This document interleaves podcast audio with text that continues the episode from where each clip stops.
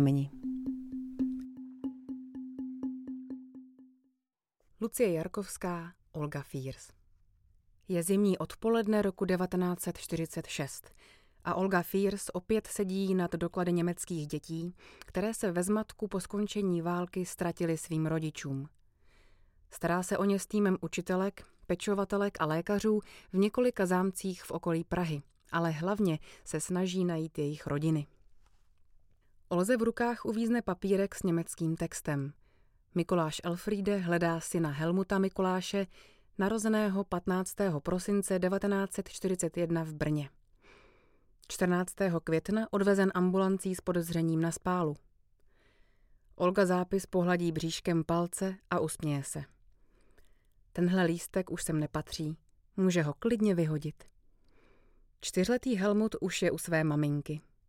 Olga ho vypátrala v jednom ze zámků, i když to nebylo vůbec jednoduché. Helmut se totiž do ozdravovny dostal se skomuleným jménem. Navíc po prodělané nemoci a kvůli odloučení od matky prakticky přestal mluvit. Nic ho nezajímalo, jen útrpně čekal. Sám ani nevěděl na co. K lístku byla přiložená fotografie asi dvouletého veselého chlapečka.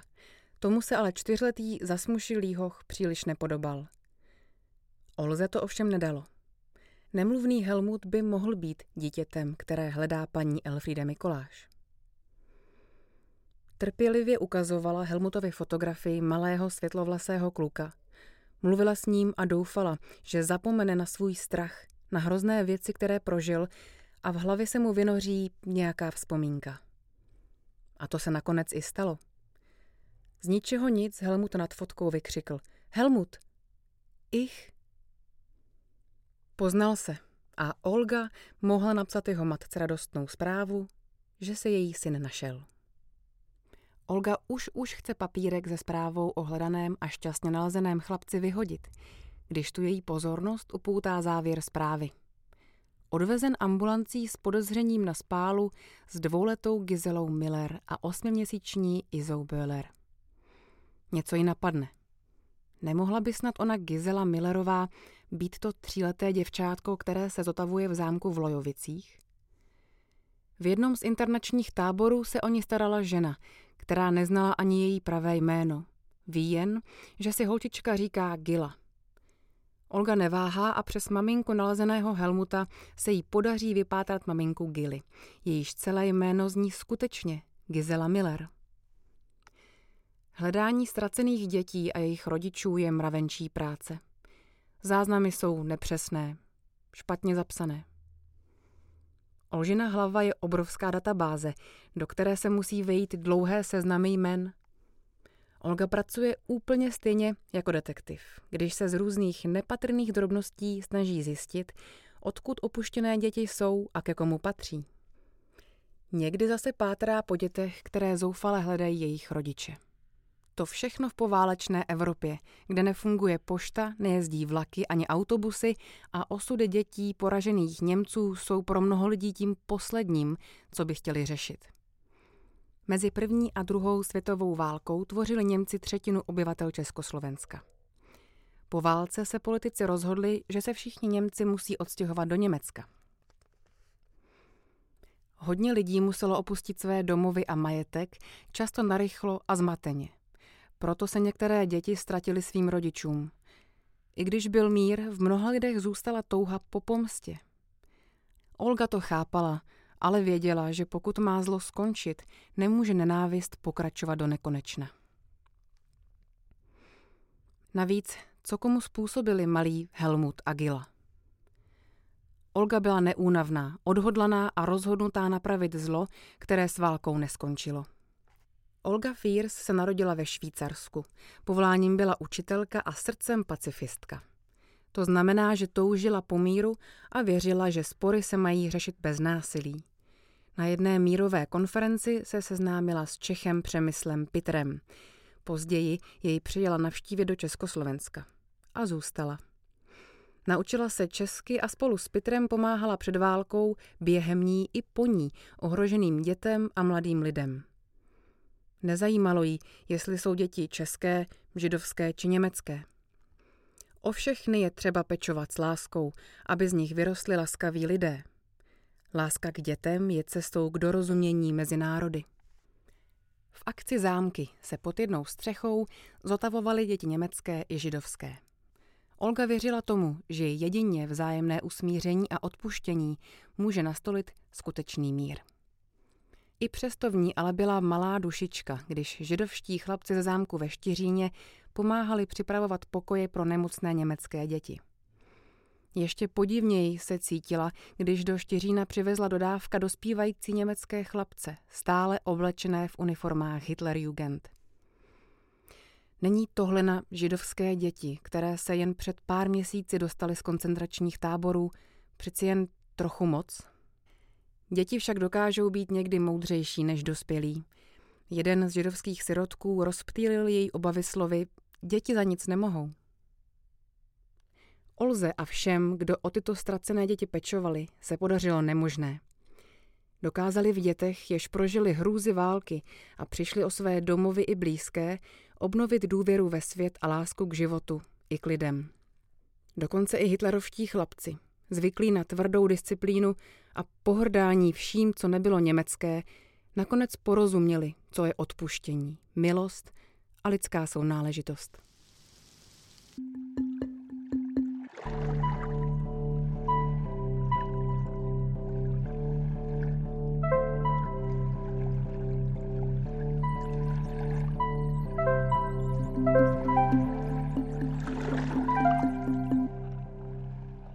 Zuzana Štelbaská, Erika Godlová. Erika seděla na vysokoškolské přednášce. Myslí ale byla v rádiu. Teprve nedávno se jí podařilo přesvědčit spolužáky, aby jí dali šanci a pustili ji za mikrofon. Stala se součástí redakce internátního rádia. Nyní na místo poslouchání přednášky pro budoucí učitele a překladatele z angličtiny uvažovala nad tím, o čem bude posluchačům vyprávět jako první. Když se opět podívala na přednášejícího, zrovna vysvětloval. Všechny jazyky a všechna nářečí jsou rovnocené. Není jazyk, který by byl nadřazený jinému. Jazyky jsou si rovny. Eriku to zaujalo. Opravdu je to tak? Platí to i pro romštinu?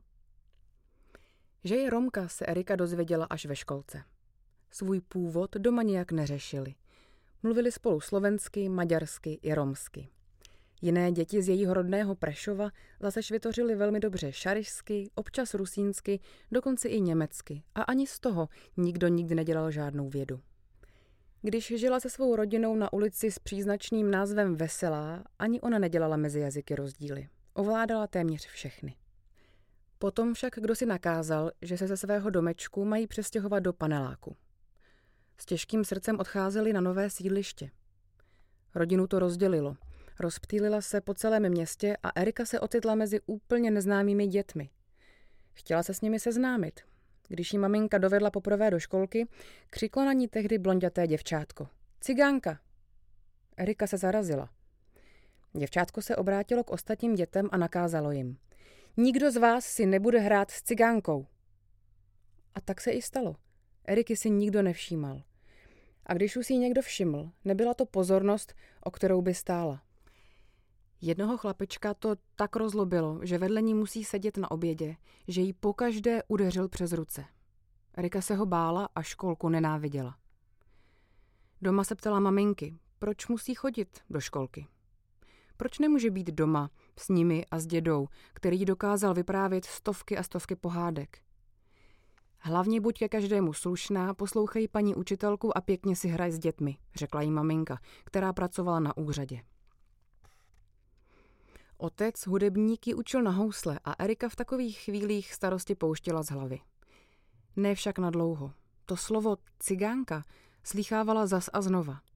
Často ve školce, ještě častěji ale na dvoře, kde si chtěla najít kamarádky. Brzy pochopila, že být cigánkou znamená to samé jako být zločincem. Když se za horkého letního dne poškrabala ve svých krásných hustých vlasech, už na ní křičeli, že má vši – Nepouštěli na prolezačky. Vyhrožovali jí, že jí hodí do jámy s vápnem. Odmítali si s ní hrát. Erika ty děti nechápala. Nikdy jim přece nic špatného neudělala. A oni ji mezi sebou nechtěli jen proto, Že byla cigánka? Myslela si, že lék na její trápení neexistuje. Jak má přesvědčit děti, aby si s ní hráli, když jí nedovolí se k ním ani přiblížit? Jak ji mohou poznat, když jí odeženou dřív, než se na ně usměje? Do školy pro jistotu nastoupila se skloněnou hlavou.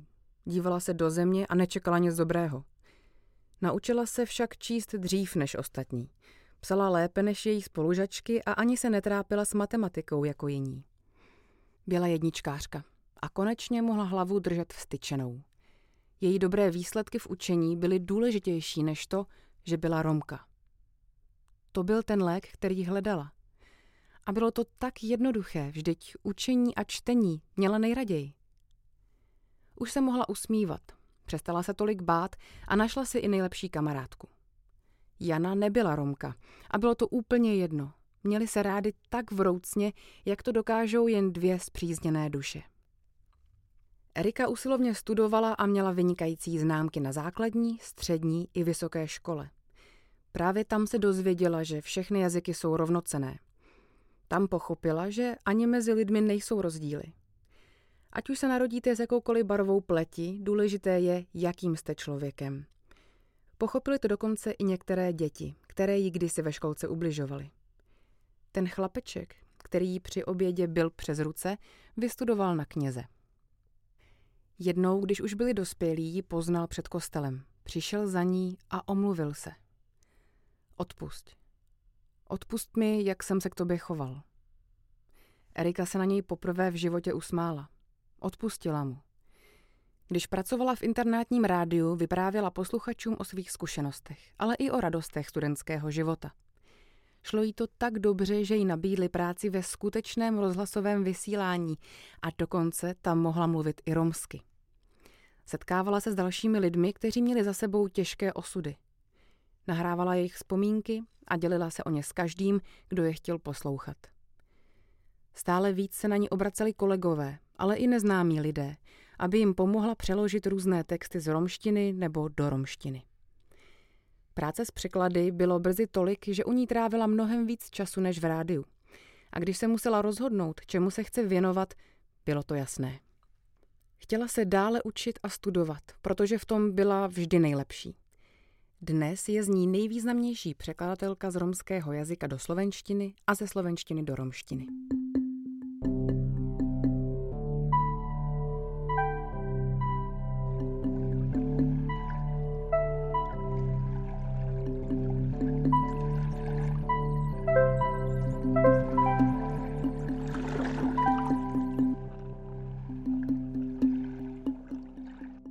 Hana Krutílková, Františka Faustina Plamínková. Františka rozhodně nebyla obyčejnou dívkou. Zvídavé děvče hltalo jednu knížku za druhou a učilo se cizím jazykům. Do vínku jí byl dán pronikavý úsudek a smysl pro spravedlnost. Snila od ráze učitelky.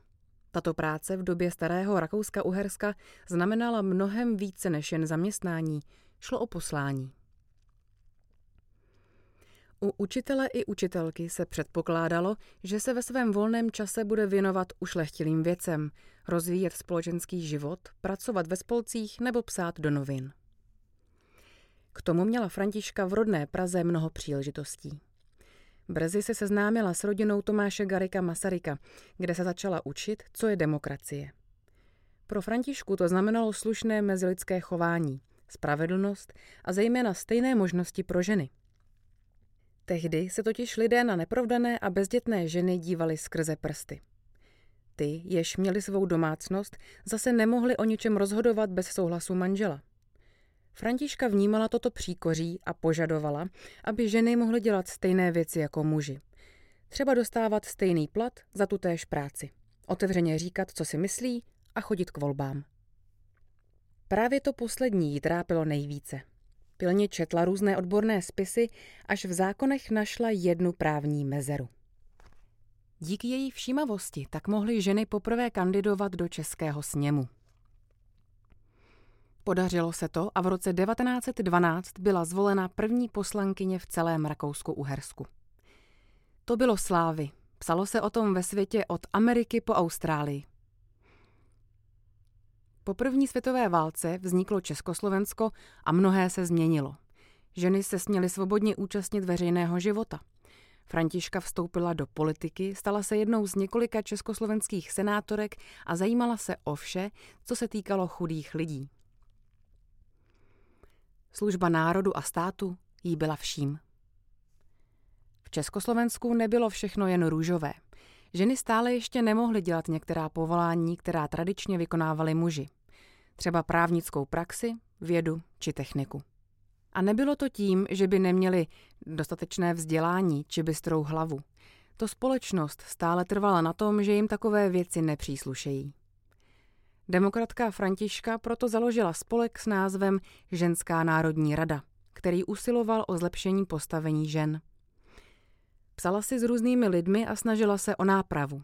Díky františčině mravenčí práci tak mohly ženy vystupovat na veřejnosti s menšími překážkami než dříve.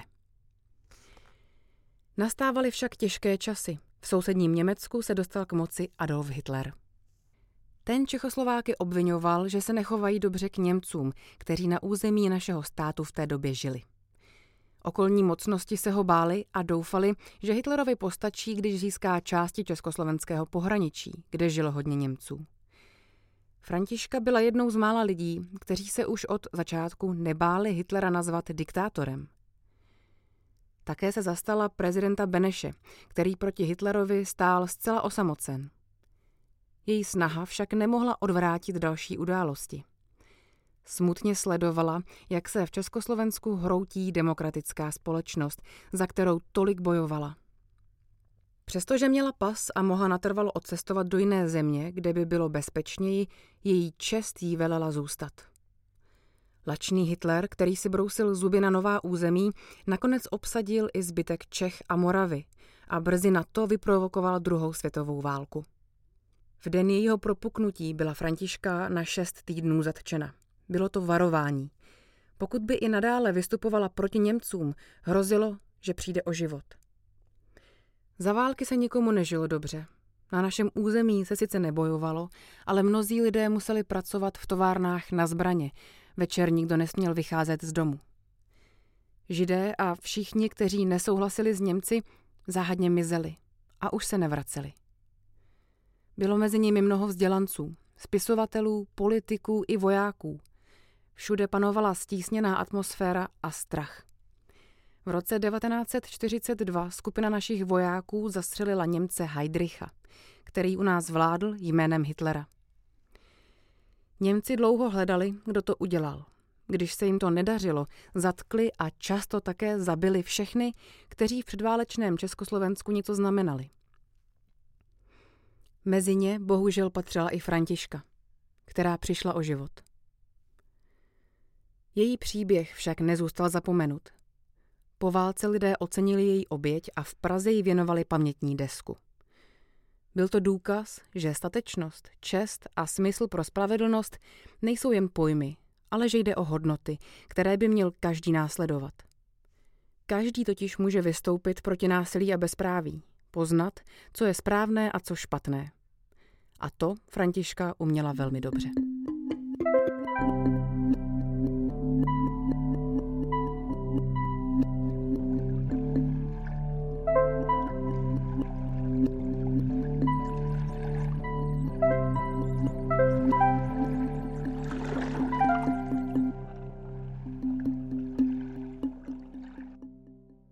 Veronika Šikulová, Izabela Textorisová.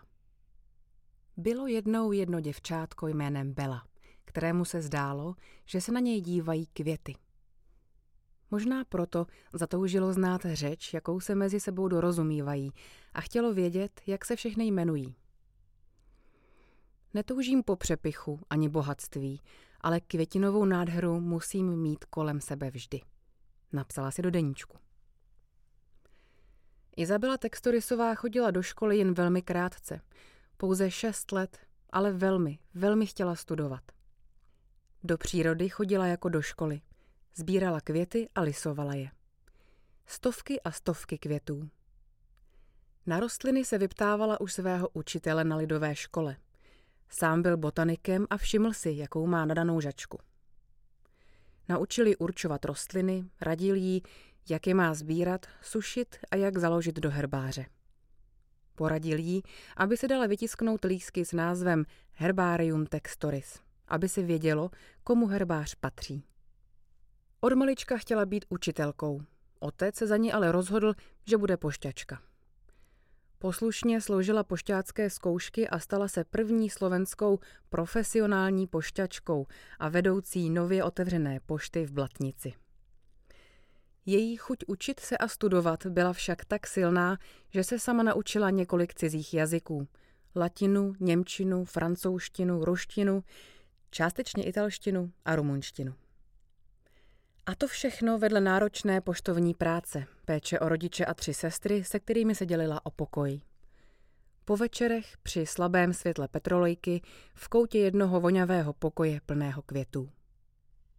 Legendou se stala už za života. Lidé si o ní vyprávěli.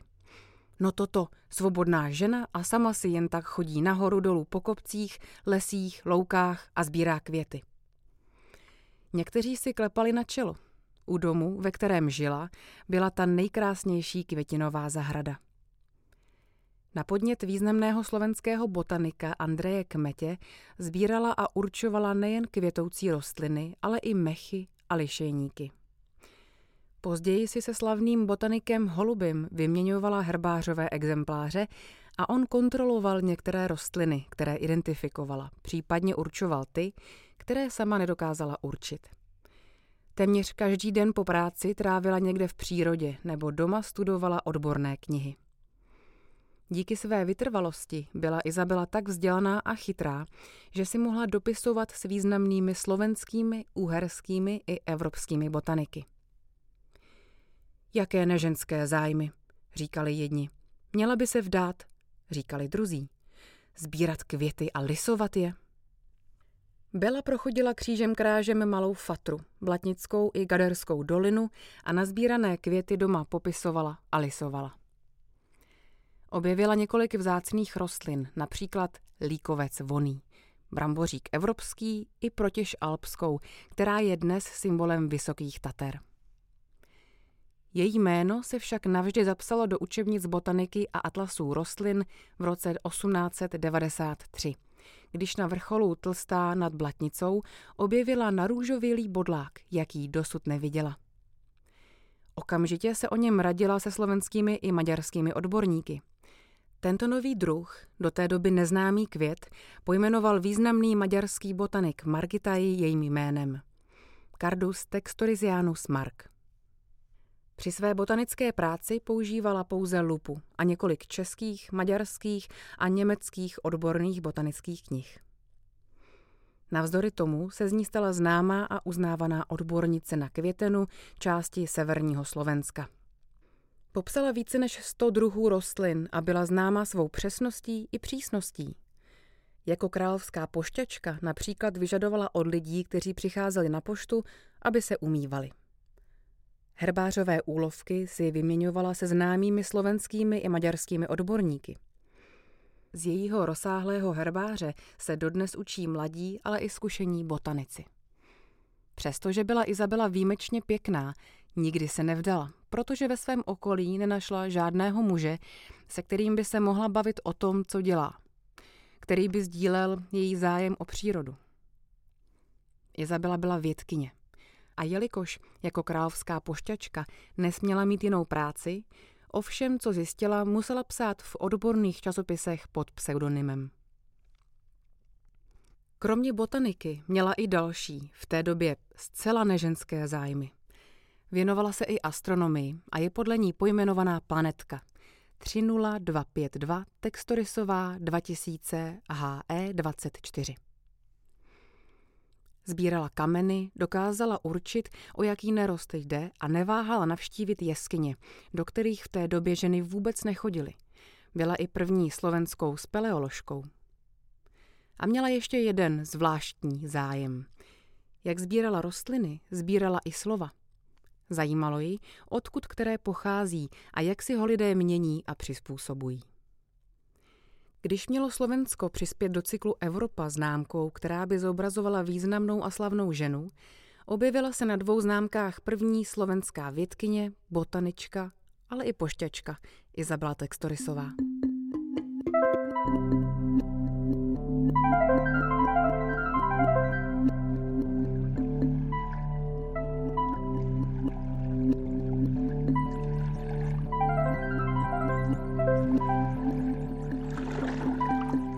Kamila Musilová, Moby Urbanová. Bylo horké červencové úterý roku 1914 a v Evropě začala první velká válka. Někteří muži museli opustit své rodiny a svou práci a stali se z nich ze dne na den vojáci. Začala mobilizace. Jako všechny dny i tento přinesl nejenom něco špatného, ale i něco dobrého. Ve vile v pražské Chuchli se šťastným rodičům narodila holčička, kterou pojmenovali Emilka. Čas běžel a malé Emilce nikdo neřekl jinak než Moby. Tato přezdívka vznikla zkrácením slova oné velké válečné události ze dne jejího narození. Děťátko rostlo a rodiče si všimli, že s malou Moby je něco jinak. Jejich obavy pak potvrdili i lékaři. Moby je neslyšící. Pravděpodobně nikdy neslyšela, jak na ní maminka volá, jak štěbetají ptáci na stromech, jak štěká pes. Dnes víme, že pokud nám jeden z hlavních smyslů nefunguje, ty ostatní jsou o to silnější. A proto mu by dokázala zvuk vnímat trošku jinak než my, kteří slyšíme. Celé její tělo se chovalo, jako by bylo jedno velké ucho. Třeba skrze šlapky vnímala chvění podlahy. Nebo když položila ruce na nějaký hudební nástroj, na nějž někdo hrál, cítila jeho chvění. Zkuste si položit ruce na svůj hrudník a zakřičte nebo zpívejte. Ucítíte silnější i slabší vibrace, takové chvění, jaké cítila i Moby.